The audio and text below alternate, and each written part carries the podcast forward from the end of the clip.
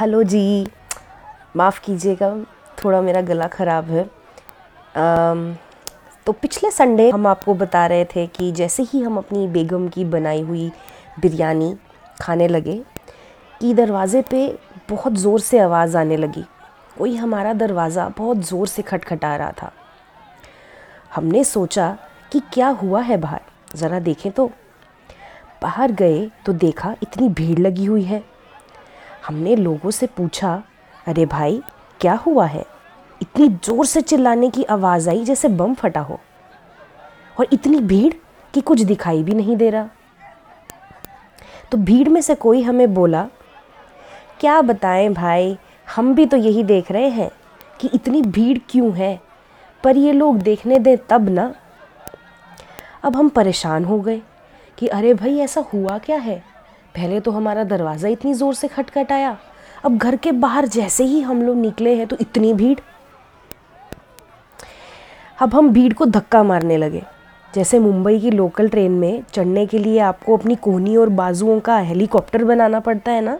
वैसे ही। अरे भाई, जाने दीजिए हमें। देखने तो दीजिए हुआ क्या है।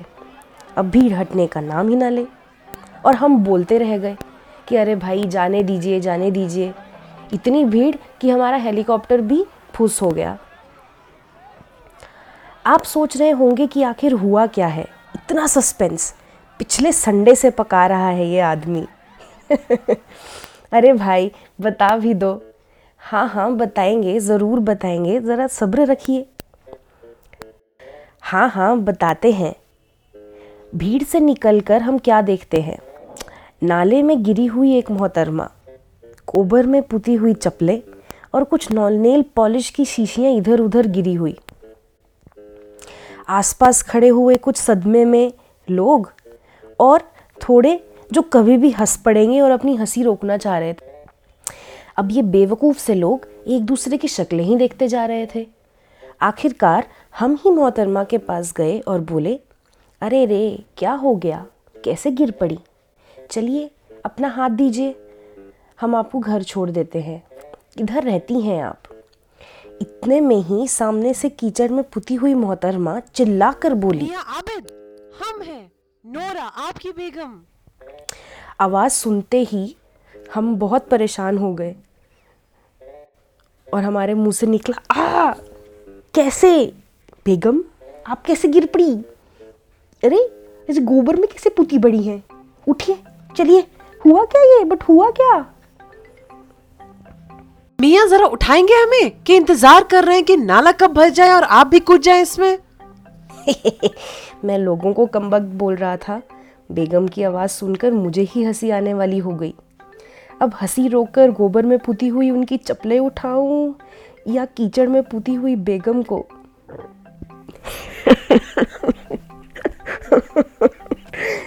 जैसे तैसे हँसी को कंट्रोल करके हमने बोला अरे भाई हाँ हाँ आइए आइए, हाथ दीजिए अपना।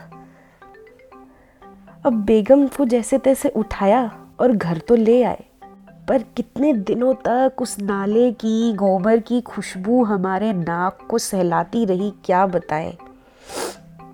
नहीं नहीं, वो नाला घर के बहुत पास नहीं है। बस बेगम को देखते ही वो खुशबू याद आ जाती थी। खुशबू भाई, खुशबू। बदबू बोलेंगे तो बेगम हमें ही दोबारा नाले में डाल आएँगी। अब आप सोच रहे हैं कि बेगम घर भी आ गई, नाले की बदबू भी बता दी, बट हुआ क्या था? तो हुआ ऐसे कि बेगम निकली अम्मा को खाला के घर से लाने। अब जैसे ही घर के बाहर निकली तो उन्हें सुनाई दिया सेल सेल सेल, आइए आइए, ले आइए, ले जाइए ले जाइए ले जाइए, नेल पॉलिश, रंग बिरंगे, लाल, हरी, नारंगी, जो भी कलर हो, दो पे दो, फ्री, सेल सेल सेल। अब नौरा बेगम निकल पड़ी देखने कि किधर मिल रही हैं दो पे दो फ्री नेल पॉलिश। घर की सीढ़ियों से उतरकर देखा तो नेल पॉलिश वाला थोड़ी ही दूर खड़ा था। हमारी गली में भीड़ इतनी थी, एक सब्ज़ी वाला पूरी छोले का ठेला और गली में चलते हुए गुब्बारे बेचने वाला बेगम को दिखा ही नहीं कि किधर खड़ा है भाई ये नेल पॉलिश वाला इतनी भीड़ है। तो बेगम ने आवाज़ लगाकर सब्ज़ी वाले से पूछा अरे भाई वो नेल पॉलिश वाला किधर है? सब्ज़ी वाले ने जवाब दिया कि अरे भाई इधर ही है ज़रा ध्यान से आइएगा। बारिश की वजह से बहुत फिसलन है यहाँ। हमारे पास में ही है इसका ठेला। नौरा बेगम भागते हुए नेल पॉलिश देखने पहुँची। बीस मिनट पाँच रुपए के लिए बार्गेनिंग करके नेल पॉलिश खरीद ही ली। अब नेल पॉलिश खरीद के आगे खाला के घर निकलने ही लगी थी कि पीछे से भागती हुई गाय ने उन्हें इतनी ज़ोर से धुमका मारा कि बेचारी बेगम नाले में जा गिरी। और इसमें भी बेगम की गलती नहीं थी। वो गाय सब्ज़ी वाले के ठेले पे पालक खाने गई और सब्ज़ी वाले ने उसे ऐसा भगाया कि वो बेगम से जा भिड़ी। नाले में गिरने के बाद भी बेगम को अपनी चप्पलों से इतना प्यार था कि जैसे तैसे अपनी चप्पलें बाहर निकाल के फेंक दी। पर क्या फ़ायदा? गाय ने गोबर कर ही दिया ना। खैर बेगम को उठाया मैंने जैसे तैसे। उठाना भी कोई आसान था क्या? सब जगह तो नाले का कीचड़।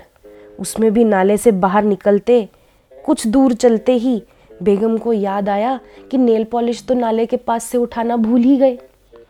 अब नौरा हमें बोलती हैं मिया हमारी चप्पल और नेल पॉलिश रह गई। दो मिनट तक हम बेगम को और बेगम हमें देख रही हैं। और हम दिमाग में ये सोच रहे हैं कि नाले में गिरने के बाद भी अपनी चप्पलें और नेल पॉलिश नहीं भूली बेगम।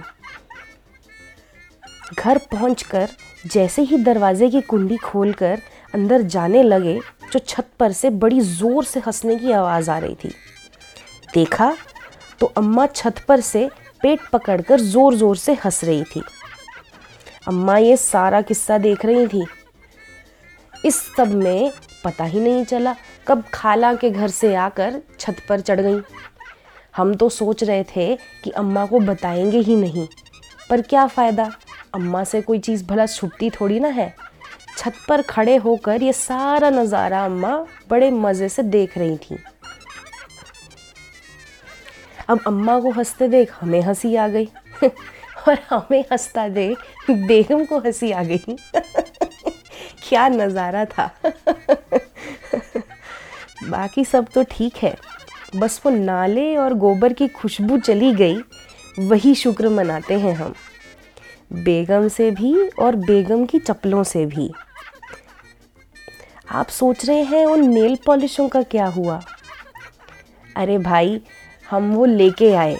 उठाई हमने वो नाले के पास से और घर लाकर साबुन से धोई। गरम पानी से।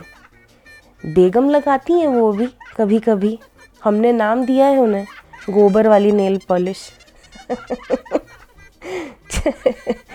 चलिए, मिलते हैं आपसे अगले एपिसोड में। अम्मा हंस रही थी ना बड़ा? एक किस्से में तो बेचारी अम्मा की ही मरम्मत हो गई। उसमें बेगम की गलती थी। उसमें ना ही कोई गाय आई थी, ना ही कोई गोबर। और उसमें बेगम की ही गलती थी। अब बेगम ने क्या किया और अम्मा की मरम्मत कैसे करी, वो बताएँगे आपको अगले संडे चलिए, खुदा हाफिज़।